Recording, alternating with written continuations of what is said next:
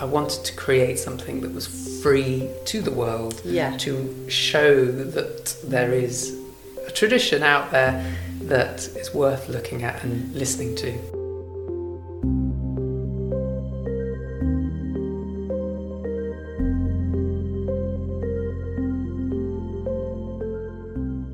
So, in terms of a traditional Guernsey or Channel, Channel Islands, Island. Channel Island sound, Yeah. what? How would you describe it? What is that It's quite, sound? to me, it sounds, it would be quite akin to the French stuff. Okay. But also, there's a lot of English elements in Yeah. there as well.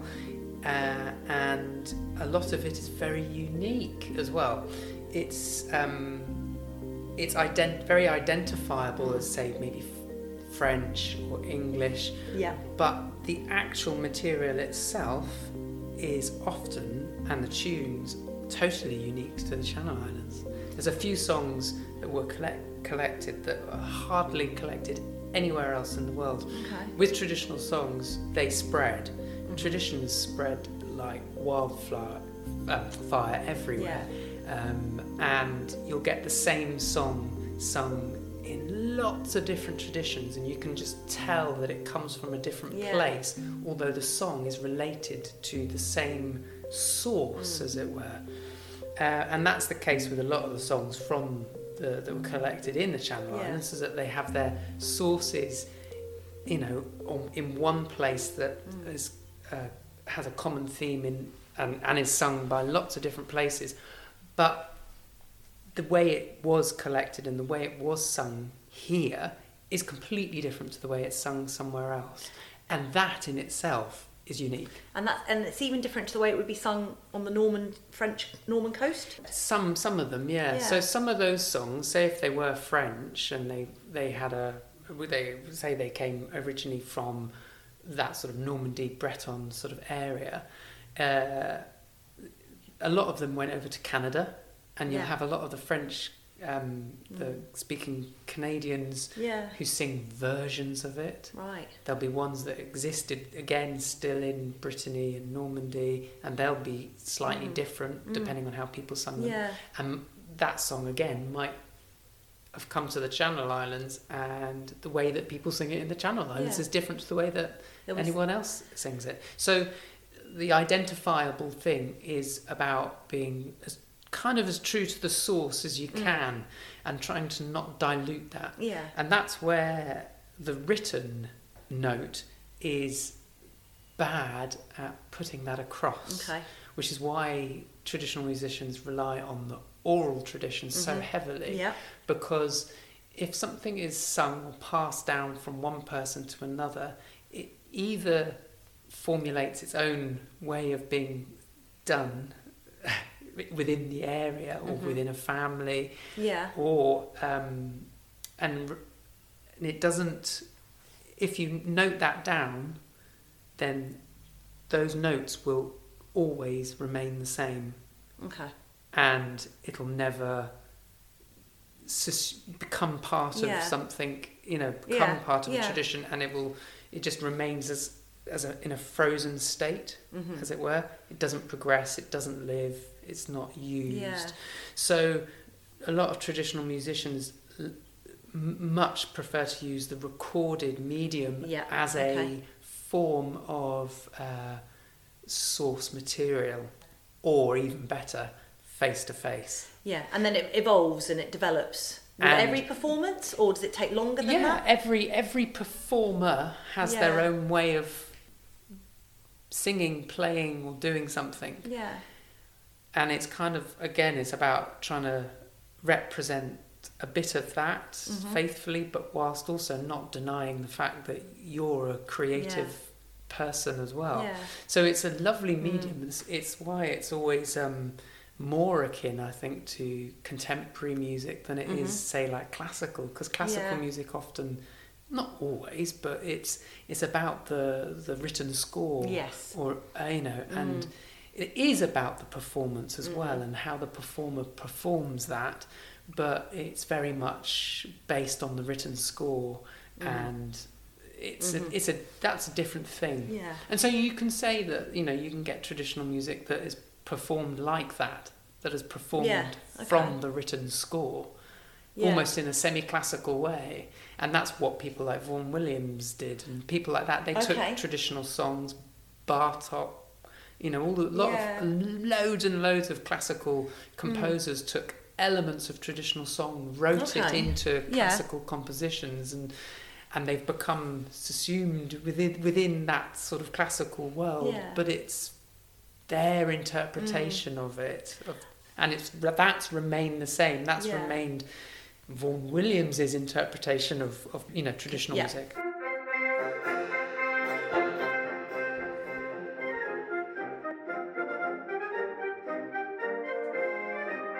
The first recordings done over here and were commissioned by one of the dames in Sark in the 20s and 30s. Oh right, okay. So she wanted to collect and Mm. kind of preserve Yeah. some of the things they did. So she invited a crew from the BBC, and you can buy the album of those recorded songs from the um, the Sark Societe, which had, was put together on a. Some of the recordings were put together on a CD called Sark Voices, yeah. and you can actually search for that. I have a feeling it might even be on Spotify. Okay. Um, it's certainly out there. I think it's out there. But would that be the first recorded or oldest recorded example of Channel Island Possibly. There's, traditional you never know. Somebody Yeah. might have come over earlier and done it, but Yeah. that's certainly very early. I mean, Yeah. the 20s, 30s is a is a, is an early period for, definitely. for recording and Do we know why she wanted to do it? Um, uh, yeah, I mean, uh, there was a whole thing about developing Sark as a Okay. place, and uh, she wanted to do that, promote it, develop it. People were getting really interested in that sort of stuff at that Mm. Yeah. time.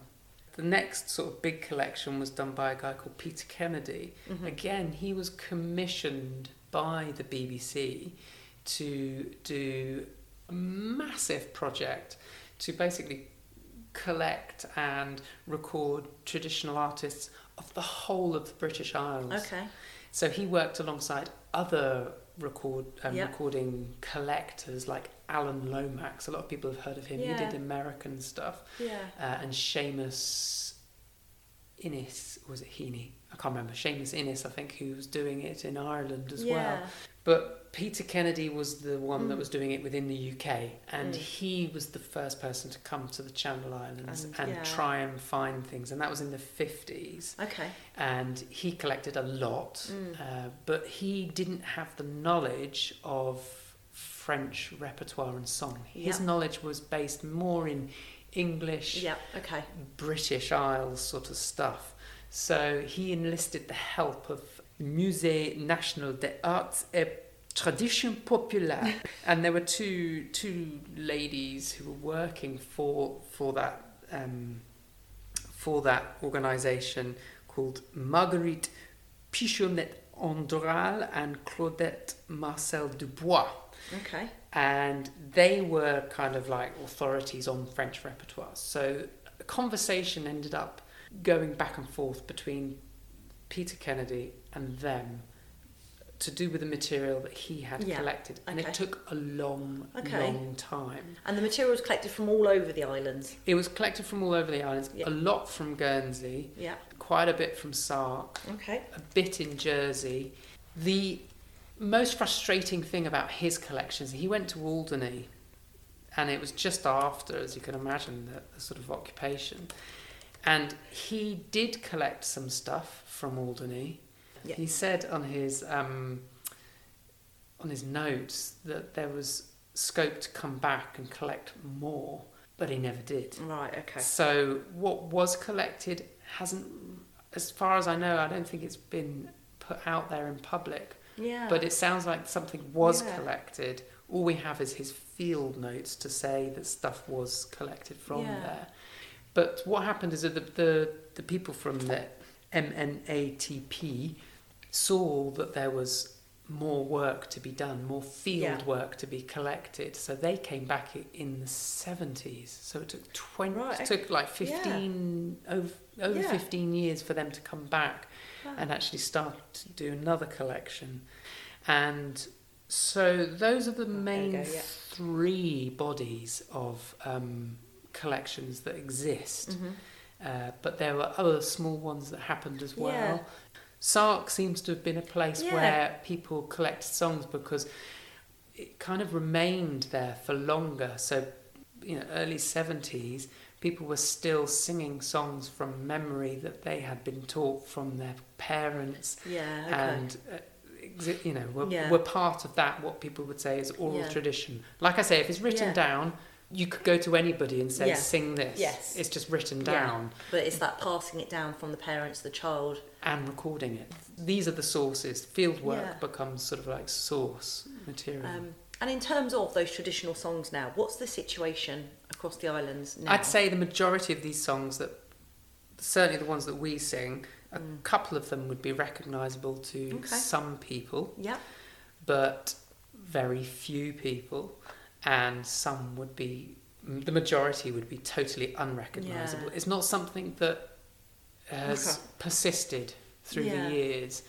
People haven't passed down these songs to the next generation, Mm. so it's it is like a lost tradition. And we can't be blaming it on the occupation and evacuation No. and deportations that happened. No, Because as you said, a lot of the recording was happening. I mean, I've got here. So Mr. Kennedy was, it was in, in the, the islands in 1957. seven, yeah, Yes, that's quite, quite a- more than a decade after the Yeah, war, yeah, and people were still tradition. You know, They were still singing traditional songs. and remembering them. yeah, so it's, it's something that's happened in recent Ah, decades. Yeah, in lifetimes, yeah, Yeah. definitely. And I, it, people always blame the war on Yeah. people, um, you know, the, the, the occupation on the death of Guernésiais as well. Yeah, I don't think that's a big part of it because, you know, we know that people were ridiculed for, um, Mm. for speaking it.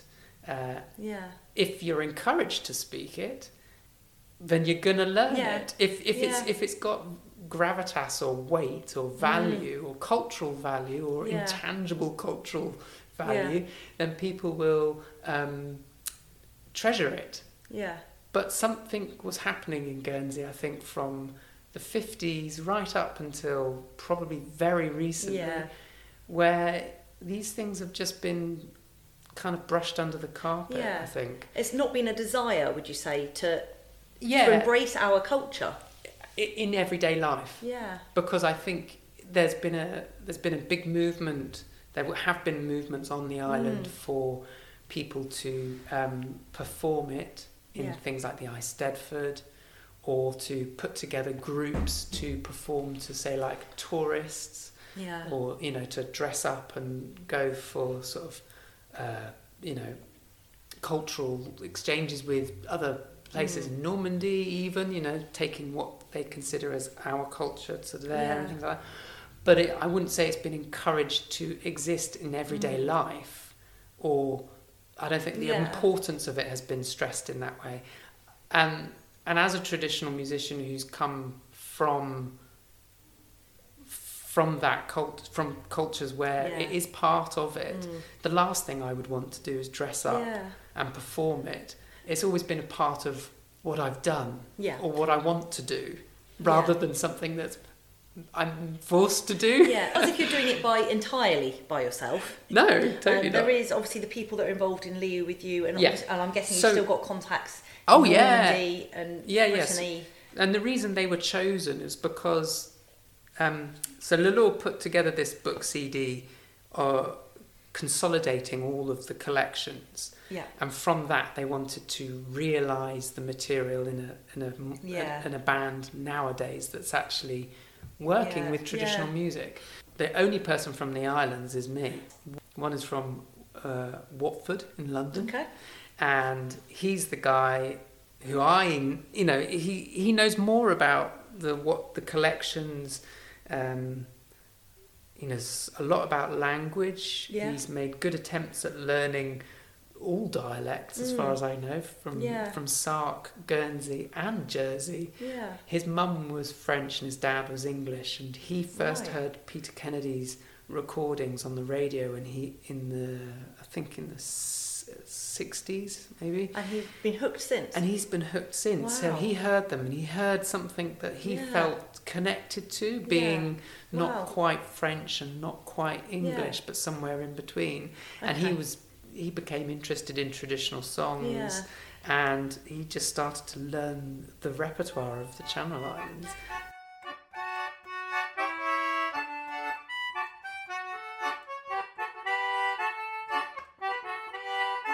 C'était un petit couturier, l'antili, l'antili. C'était un petit couturier qui était muni d'aiguilles. S'en fut en hôtellerie, l'antili, l'antili. S'en fut en hôtellerie pour y boire et y manger. Et dans cette hôtellerie-là, l'antili, l'antili. Et dans cette If something is sung in, Gen- in Guernésiais or in Jèrriais, then it automatically has a Yeah. cultural stamp on it saying this language comes from here. Yeah. But you could be singing a reggae song in Guernésiais. You've got your culture and Yeah. your heritage Yeah. based in the Caribbean, Yeah. sung in a different language. Yeah. Okay. So how do you tie the two together? Mm. Something to note is that the majority of songs that were collected on the islands were either in French Yeah. or English, or they had elements of the local dialect, but that would happen by default because a lot of the people singing the songs, their first language would either be Yeah. Serche, or Jèrriais. Yeah. So there'll be some words that slip in, and the accent. Yeah, the accent. Yeah. If not, they might convert a whole song into the language Yeah. as well Yeah. and sing it all in Yeah, local okay. song and actually just change it to make it sound, Mm. you know, so, so it's easier for them. Yeah. So, what's important is that sort of identifiable sound. One of the sad losses, having come from the English tradition myself, is the when the collectors came over, they often ignored the songs in English because they weren't sung in dialect or okay. they weren't sung in French. So why would you have wanted to hear them? Because the songs that they English. have collected and the, the English songs that are Yeah. Uh, recorded and in, in the sort of repertoire are so unique to the Channel Islands. Like there's yeah. one that I sing on Mhm. the album called Oh Mother Dear, and it's a version of a song that is collected all over the world, and there are versions sung in French and English. Yeah, lots okay. of songs songs Yeah. sung in English. It is unlike any of those versions, and I'm sure there were more. I'm sure people were singing songs in English Mm. that were so unique to the Channel Yeah. Islands, and we probably lost them. But it's the same with French songs as well. I think you could collect memories now. Yeah. There are certain Yeah. um, memories that might exist in people's minds about sound, or what was sung, Mm, what was done. Yeah. But these okay. people are getting old. It's, it's a bit like collecting the language, you know, Yeah. Yeah. It's, if um, you don't do it, you miss the boat very quickly. very quickly. Um, but in terms of new traditional music, then what is out there? No, I mean, there's nothing that I would Yeah. say is, you know, like like that. I say, So it's, is it all in our past? Is it just a case of recording and retaining memories? It's very hard to define cultural identity, Mm-hmm. uh, but it's kind of a subject, and it's kind of a, a thing that you kind of have to broach somehow. Yeah. And I have been asked many times, are elements of other cultures now part of our culture? Absolutely. Yeah. But you know, you, you wouldn't say to some someone from Latvia, for example, Mm-hmm. your traditional songs are now part of our tradition. But if you ask somebody from Latvia to sing them a song Yeah. in their tradition, they could. Mm-hmm. And that's would be the sound that you would hear Yeah. would define their culture. Okay. So And if they are someone from Guernsey in response, yeah, how is that sound defined? I personally think there are all the elements there okay. to sort of start that and I think it's happened in other traditions. It's not a quick process. I mean these people Yeah. have been doing it since the sort of 60s, 70s Yeah. and only you know now you could say there's a sort of cultural identity of Okay. places like Cornwall Wales, Yeah. uh, Northumberland. Yeah, I mean, a lot, a lot of places have cultural identity within sound, but it's it is something that needs working on. People think it's important Yeah. because is it important? Well, is it important to you? And if so, why is it important, would you say? I think it's uh, important because I think a lot of people these days feel quite displaced, Mm-hmm. and I think having a sense of cultural identity can help you feel like you belong somewhere. Yeah. And I also feel like there's a lot to uh, be gained by being individual and not homogenous. As human beings, we want to be like that. I think Yeah. that's why we're rebellious, Mm. you know, because we rebel against uh, the, you know, monoculture Yeah. and we try to do something that's more interesting. Yeah. And and a, a great way of doing that is to to look at traditions. It's interesting how like when the punk revive, you know, punk came Yeah, along, yeah. one of the um, tr- one of the sort of scenes that it went hand in hand quite well with Mm. was the traditional music scene, Yeah. and you'd get that punk folk crossover quite Yeah. quickly. well, obviously the Pogues. The Pogues, Shane MacGowan Yeah. dying a couple of weeks ago. yeah, but Um, yeah, That's really what his music was, wasn't it? and Punk then and people, folk. people like the Levellers, you know, Yeah. blending sort of Yeah. songwriting and and elements Mm. of traditional sort of sound or yeah. Mumford and Son. Yes. But you have to have a sense of sound Mm. to start with. And and is that a way that the Channel Islands culture yeah, through the sound could um, develop, Develop, by def- blending with other cultures that are here? I've I've seen it happen in you know in Jersey. I know that they they're trying to. One of the things they've realised is that by embracing the other cultures that are there, that are Mm. there, it helps define their own. Yeah. So, for example, within the language, um, the they they've held festivals of cultural uh, sharing, as it were. So you'll get the Portuguese community traditional songs Mm. and presenting traditional culture of Portugal alongside their Polish um, community, alongside their Latvian community, and then as part of that, they have their Jersey Yeah. community. And what they find is that the the meeting point Mm. there is um, it really helps a solidify a bit of to do with sort of cultural identity, but also encourage people to be proud of what they do have. And there is room for all these different cultures, isn't there? Oh, always, always.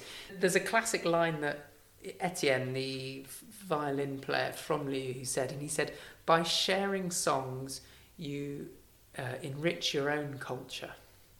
Music is a f- as an amazing sort of bridge Yeah. for, to to different cultures and communities, and and that way, I think it's you know we Mm. if we if we could do that here on island, Yeah. we could basically open open the opportunity. Yeah. Oh,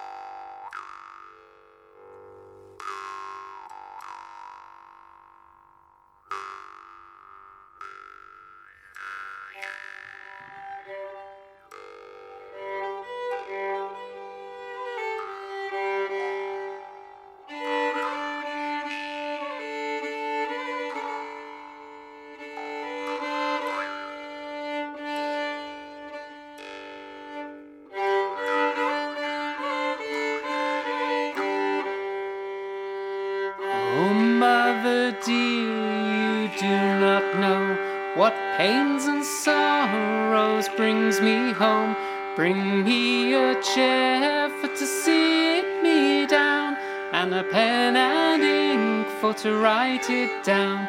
She went upstairs to make her bed. She laid on it, but not a word said she. Her mother went upstairs for to see, but the door was locked and asleep was she.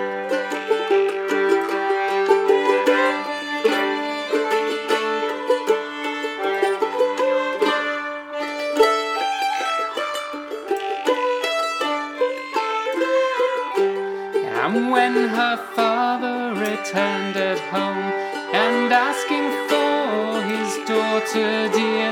He